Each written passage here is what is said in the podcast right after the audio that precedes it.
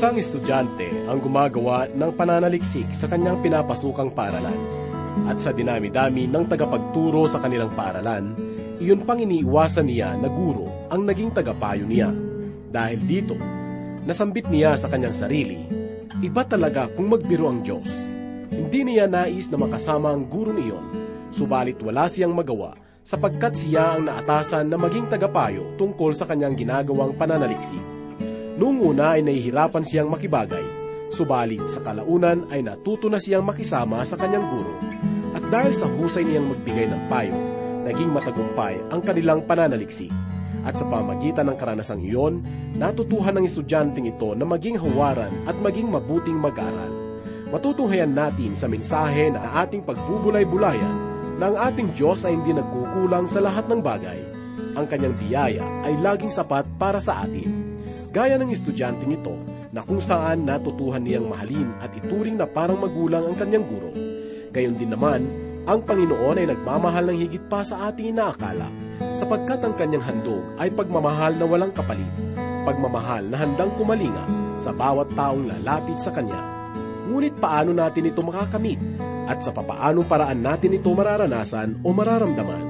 Muli ko po kayong inaanyayahan na makinig sa salita ng Diyos na sa atin ay ihahatid ni Pastor Rufino de la Pere sa mga talata na matatagpuan sa Aklat ng Isayas, Kabanatang 40. Dito lamang po sa ating programang Ang Paglalakbay. Ikaw ba'y balisa dahil sa mga problema?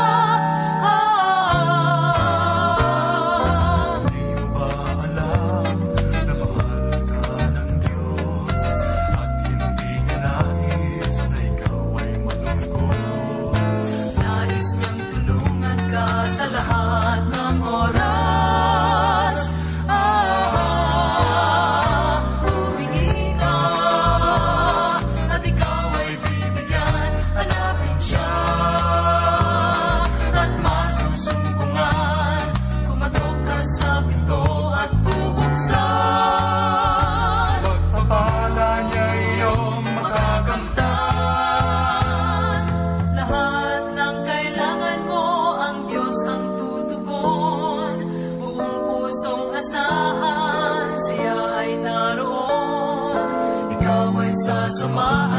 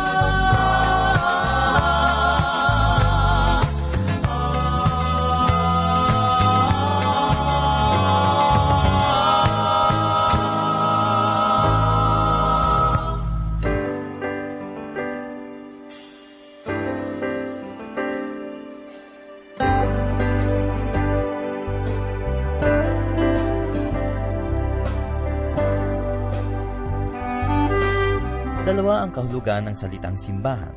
Una, isang gusali na pinupuntahan ng mga taong sumasamba. Pangalawa, isang samahan ng mga taong nagmamahal sa Diyos at nagmamahal sa isa't isa bilang iisang katawan ni Kristo.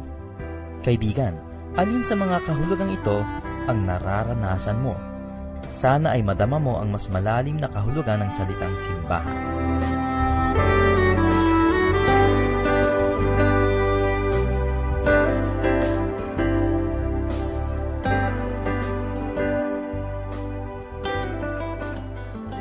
Ngayon ay hahanguin po natin ang ating pag-aaral at pagbubulay sa salita ng Diyos dito sa aklat sang ayon kay Propeta Isayas, Kabanatang apat na po. Muli pong sumasa inyo ang inyong kaibigan at pastor sa Himpabawid, Rufino de la Peret. Kung meron mang kabanata dito sa aklat ni Isayas, nakasusumpungan natin ng magandang ugnayan ng katarungan at kaligtasan, marahil ay masasabi natin na ang kabanatang ito ay walang iba kundi ang ikaapat na pong kabanata. Sa pambungad pa lamang na talata ay nagpapahiwatig na ng pagmamalasakit na nagbibigay katiyakan sa puso ng mga Israelita sapagkat kinakalinga ng Panginoon. Ang pagbabago ng paksa mula sa kapahayagan ng hatol tungkol sa mensahe ng biyaya ay nagpapakita lamang na ang Diyos ay pag-asa sa gitna ng kabiguan. May mga dalubhasa na nagsasabi na ang kabanatang ito ay isinulat ng dalawang tao, sapagkat naniniwala sila na ang pagkakaiba ng paksa ay nagpapatunay na dalawa ang may akda. Subalit ang dalawang magkaibang paksa sa loob ng isang kabanata ay hindi matibay na batayan upang sabihin ito ay isinulat ng dalawa o ng higit pang may akda nito. Halimbawa, bilang lingkod ng Diyos, ang aking pangangaral at pagtuturo sa himpapawid ay kariringga ng iba't ibang minsahi. Gayon may iisang Rufino de la Peret lamang ang pinagmumulan ng tinig. Nangangahulugan lamang ito na ang pagbabago ng paksa sa kabanatang ito ay isang uri ng paraan na minabuti ng Diyos upang magpakita ng layuning nais ipahatid. At ang layuning iyon ay mas higit nating maunawaan kung ating pagbubulay-bulayan ng mga talatang nakapaloob sa kabanatang ito. Kaya kayo ay aking inaanyayahan na ako ay samahan ninyo sa patuloy na paglalakbay sa mga katotohanang ipinahayag ng Diyos kay Propeta Isayas na ating hahanguin ngayon dito sa ikaapat na pong. At sa ating pasimula ay basahin po natin ang unang talata na ganito ang sinasabi. Inyong aliwin, inyong aliwin ang aking bayan, sabi ng inyong Diyos. Lahat ng mga kapighatian at kabigatan na ipinahayag sa unang bahagi ng aklat ay nabigyan ng kaaliwan na ipinahayag ng Diyos ang kanyang paglingap. Ipinapahiwatig lamang nito na ang panahon ng paghihirap ay lumipas na at ang kagalakan ay sumisikat na tulad ng araw sa umaga. Dahil dito, ang Panginoon ay nagaanyaya ng mga taong aaliw sa kanyang bayan upang ibabatid na ang pagmamahal ng Diyos ay kanilang maranasan. Bagamat ang panawagang ito ay matagal nang ipinahayag ng Panginoon, at ang katuparan ay nangyari na sa pamamagitan ng mga propeta. Subalit kung susuriin natin ang bagong tipan, matutunghayan natin na ang persona at salita ng Panginoong Hesus ang katuparan ng paanyayang ito. Sapagkat kung ating pagbubulay-bulayan, makikita po natin na si Kristo ang tunay na kapahingahan ng Israel. Sa Kanya lamang nila matatagpuan ang galak at kaaliwan ng buhay. Pakinggan po natin ang mapananaligang panawagan ng Panginoong Hesus na mababasa sa ikalabing isang kabanata sa Ebanghelyo sang ayon kay Mateo, talatang 28 hanggang 30. Lumapit kayo sa akin, kayong lahat na nanlulupaypay at lubhang nabibigatan, at kayo'y bibigyan ko ng kapahingahan. Pasanin ninyo ang aking pamatok at matuto kayo sa akin, sapagkat ako'y maamo at may mapagpakumbabang puso at makakatagpo kayo ng kapahingahan para sa inyong mga kaluluwa, sapagkat madaling dalhin ang aking pamatok at magaan ang aking pasan. Sinabi ng Panginoong Heso Kristo na siya ang katuparan ng kanilang hinihintay na kapahingahan. Siya ang Mesyas na ipinangako ng Diyos upang magtatag ng makatarungang kaharian dito sa sanglibutan. Subalit dahil sa madilim na pangunawa ng mga Israelita, inakala nila na ang kaaliwan ay kanilang matatagpuan sa sariling pamamaraan lamang. Subalit hindi gayon, sapagkat siya lamang na nagkaloob ng katotohanan ang makapagbibigay ng kagalakan. Ang ating lipunan ngayon ay nasa gitna ng pusikit at masalimuot na buhay. Ang lahat ng mga bagay kinakailangang pagpaguran. Dahil dito, ang ating pansin at hangarin ay palaging nakatuon sa mga nakikitang bagay hanggang sa ang pagpapahalaga sa espiritual na katotohanan ay nawawalan na ng puwang at kabuluhan. Mga kaibigan, merong Diyos na nagmamalasakit sa atin. Nalalaman niya ang ating kalagayan, gaano man ito kabigat. Sinasabi sa unang kabanata ng ikalawang Korinto talatang tatlo at apat. Purihin ang Diyos at Ama ng ating Panginoong Heso Kristo, ang Ama ng kaaliwan at Diyos ng lahat ng kaaliwan, na umaaliw sa atin sa lahat ng ating kapighatian, upang maaliw natin ang nasa anumang kapighatian sa pamamagitan ng kaaliwan na inialiw sa atin ng Diyos. Ang Panginoon ang tunay na pinagmumula ng tunay na kaaliwan, at nakatityak tayo na ang kanyang pagmamalasakit ay wagas, sapagkat sangayon sa talata, siya ay ating Ama, na nakababatid ng ating mga kalungkutan at pagdurusa. Mga kaibigan, kung meron mang higit na nakakaunawa ng ating kalagayan, iyon ay walang iba, kundi ang Diyos at Ama ng ating Panginoong Heso Kristo. Wala nang hihigit pa sa yaman ng kanyang pag-ibig. Inihayag niya ito sa pamamagitan ng kamatayan ng kanyang anak doon sa cross at patuloy niyang ipinadarama sa pamamagitan ng katibayang itinatak sa ating mga puso. Walang iba kundi ang banal na Espiritu.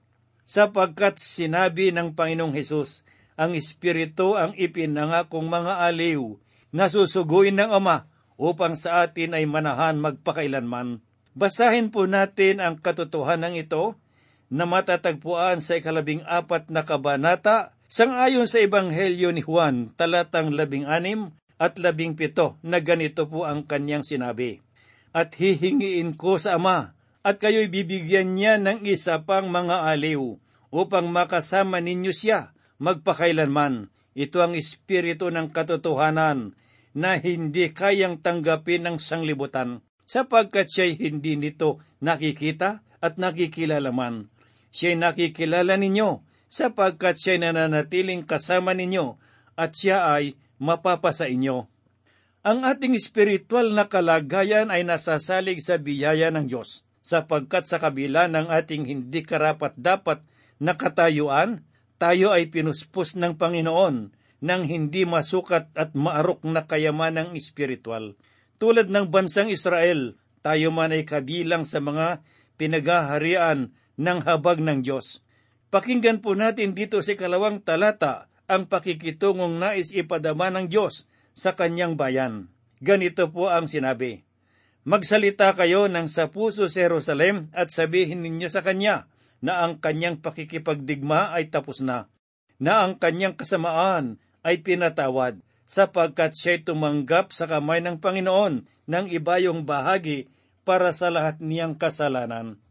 Ang kulturang Hudyo ay merong kaugalian na kung may isang pamilya sa kanilang barangay na magkautang, gagawa sila ng legal na katibayan o kasulatan na ilalagay sa tarangkahan ng kanilang bahay upang makita ng lahat ang kanilang kasunduan.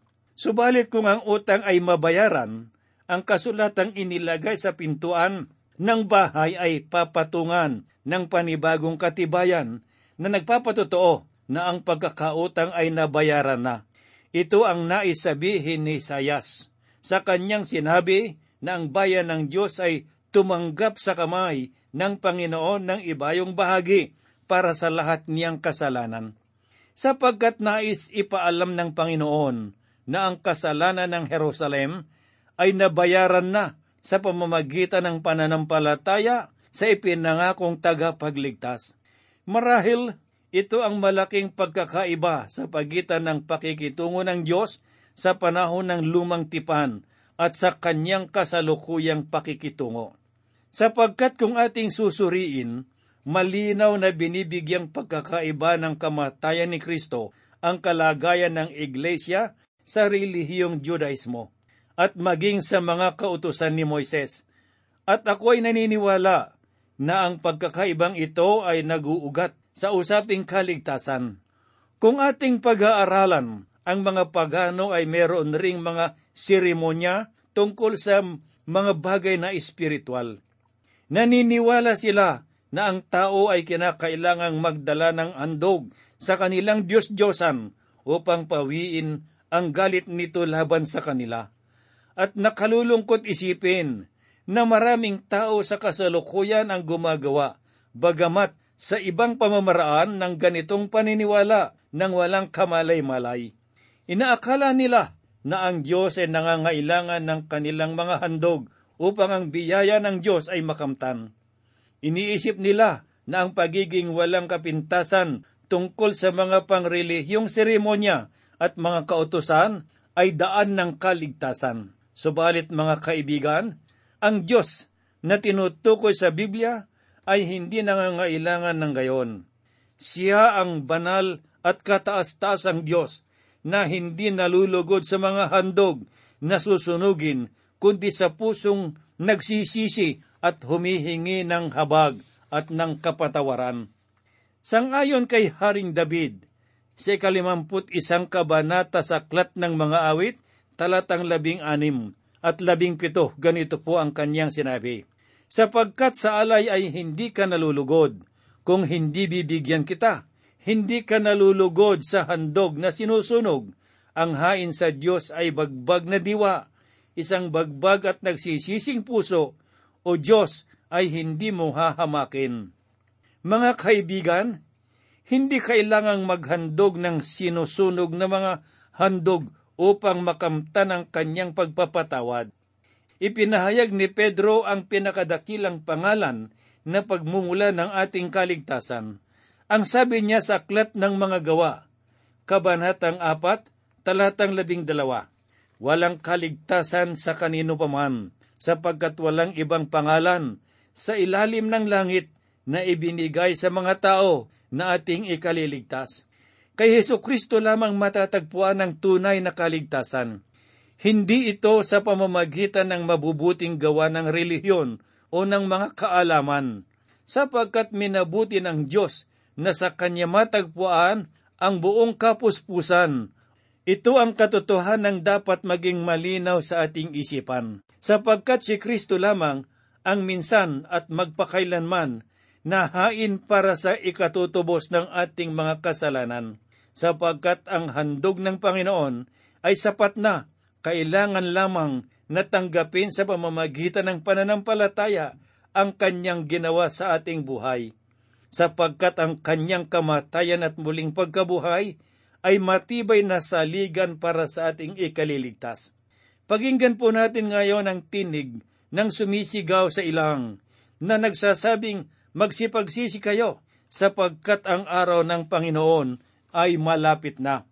Dito sa talatang tatlo at apat ng kabanatang apat na po sa aklat sang ayon kay Propeta Isayas ay ganito po naman ang ating mababasa ang tinig ng isang sumisigaw. Ihanda ninyo sa ilang ang daan ng Panginoon. Tuwirin ninyo sa ilang ang lansangan para sa ating Diyos. Bawat libis ay matataas at bawat bundok at burol ay mabababa. Ang mga bako-bako ay matutuwid at ang mga hindi pantay na dako ay mapapatag. Mga kaibigang nakikinig, anong bahagi sa iyong buhay ang kailangang patagin? upang maranasan mo ang pag-ibig ng Diyos? Meron bang mga bumabagabag sa iyong isip? Wala ka bang kapayapaan? Meron ka bang mga kinatatakutan? Ang puso mo ba ay pinananahanan ng takot at agam-agam sapagkat iniisip mo na ang Panginoong Hesus ay nagkakait sa iyo ng kaligayahan at kagalakan. Kaibigan, ang krus ay matibay na sagisag sa dalisay na pag-ibig ni Kristo. Hilingin mo sa Diyos na linisin niya ang iyong puso upang madama mo ang kalwalhatian ng Panginoon sa iyong buhay. Ganito po naman ang sinabi ni Propeta Isaiah sa talatang lima. At ang kalwalhatian ng Panginoon ay mahahayag at sama-samang makikita ng lahat ng laman, sapagkat sinalita ng bibig ng Panginoon Sinasabi ng tinig, ikaw ay dumaing, at sinabi ko, ano ang aking idadaing?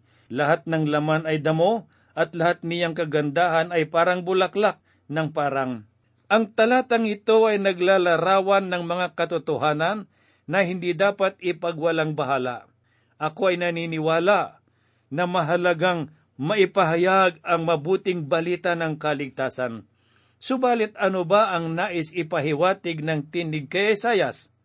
Bakit niya binigyang diin ang kalagayan ng tao upang maging paksa ng pagdaing? Ang kasagutan ay matutunghayan po natin sa ikapito at ikawalong talata na ganito ang sinasabi. Ang damo ay natutuyo at ang bulaklak ay nalalanta kapag ang hininga ng Panginoon ay umiihip doon. Tunay na ang mga tao ay damo ang damo ay natutuyo, ang bulaklak ay nalalanta, ngunit ang salita ng ating Diyos ay mamamalagi magpakailanman. Maliwanag na sinasabi sa mga talatang ito na ang tao ay inihambing sa damo. Ang kanyang kalikasan ay mahina, marupok at magwawakas. At maaring maitanong natin, nasaan ang pagpapalakas loob sa talatang ito? Akala ko ba ay tungkol sa kaaliwan ang paksa sa kabanatang ito. Bakit pagpapakababa ng tao ang inilalarawan ngayon? Kaibigan, iyan ang mensahe na nagbibigay pag-asa na dapat nating malaman na ang buhay ay hindi mananatili at nagtatagal habang panahon. Sapagkat tulad ng damo na natutuyo dahil sa matinding sikat ng araw, gayon din ang buhay ng tao, may panahon ng pagpanaw ito ay mahina at hindi makapagpapatuloy kung ang salita ng Diyos ay hindi bahagi ng ating buhay. Balikan naman po natin ang katotohanang ipinahayag ng Panginoong Hesus na ating mababasa at matatagpuan sa ikaapat na kabanata sang ayon sa Ebanghelyo ni Mateo, talatang apat na ganito po ang sinabi niya. Hindi sa tinapay lamang mabubuhay ang tao, kundi sa bawat salitang lumalabas sa bibig ng Diyos kung papaano ang tinapay ay nagbibigay lakas at buhay sa ating pisikal na pangangailangan, gayon din ang ating espiritu ay makakasumpong ng buhay sa buhay na salita ng Diyos. Si Apostol Pedro ay nagpahayag din ng kahalagahan na dapat nating tandaan. Ang sinabi niya sa unang kabanata ng kanyang unang sulat talatang 23 at 24 ang lahat ng laman ay gaya ng damo, at ang lahat ng kalwalhatian nito ay gaya ng bulaklak ng damo. Ang damo ay natutuyo at ang bulaklak ay nalalanta, subalit ang salita ng Panginoon ay mananatili magpakailanman. Bawat tao dito sa daigdig ay nalalagay sa katotohanan na bagamat hindi naunawaan ng marami, ay nanatiling sapat na batayan upang tayo ay dumulog sa Diyos. Ang buhay ay kaloob ng Panginoon. Ito ay hindi sa atin. At ang Diyos ay nagtakda ng panahon nang bawat isa sa atin ay magsusulit sa makapangyarihang Diyos. Mga kaibigang nakikinig, saan at papaano ninyo ginugugol ang inyong buhay? Kayo ba ay merong relasyon sa Panginoon? Huwag sanang mawala ang iyong buhay sa mga walang kabuluhang pamumuhay Ipagkatiwala mo sa Diyos ang lahat-lahat sa iyong buhay. Isuko mo sa Kanya. Ihandog mo sa Panginoon ang iyong buhay. Minamahal ka ng Diyos. Hindi mga kayamanan o kapangyarihan dito sa lupa ang magbibigay sa iyo ng ganap na kapayapaan at kagalakan. Sa loob ng maraming taon, nagkaroon ka na ba ng tapat at dalisay na pakikipag-ugnayan sa Panginoong Diyos? Kumakatok siya sa iyong puso ngayon isa lamang ang buhay na ipinagkaloob ng Diyos sa bawat linalang na may buhay. Ihandog mo sa Diyos ang buhay na kaloob niya at gamitin mo sa kanyang kalwalhatian.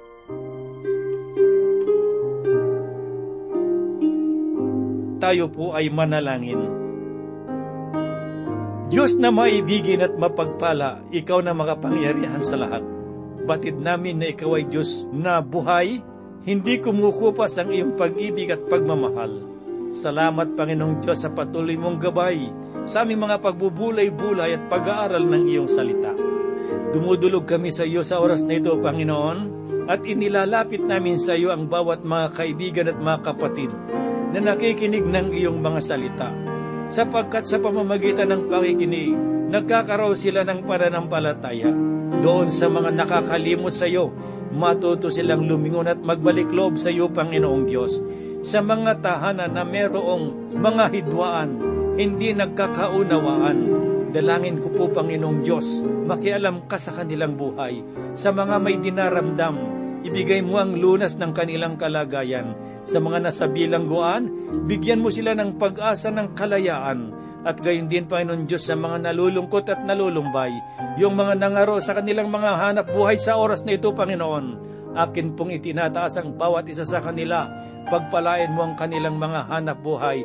Palaguin mo, Panginoong Diyos, upang sa gayon, O Ama, ay makita kanila na ikaw ang nagbigay at nagkaloob ng lahat ng mga pagpapala. Kami po ay umaasa at nananalig na kami dinirinig mo tutugunin ang lahat ng aming kahilingan. Hinihiling po namin ang lahat sa banal na pangalan ng aming Panginoong Heso Kristo. Amen. Sa iyo iaalay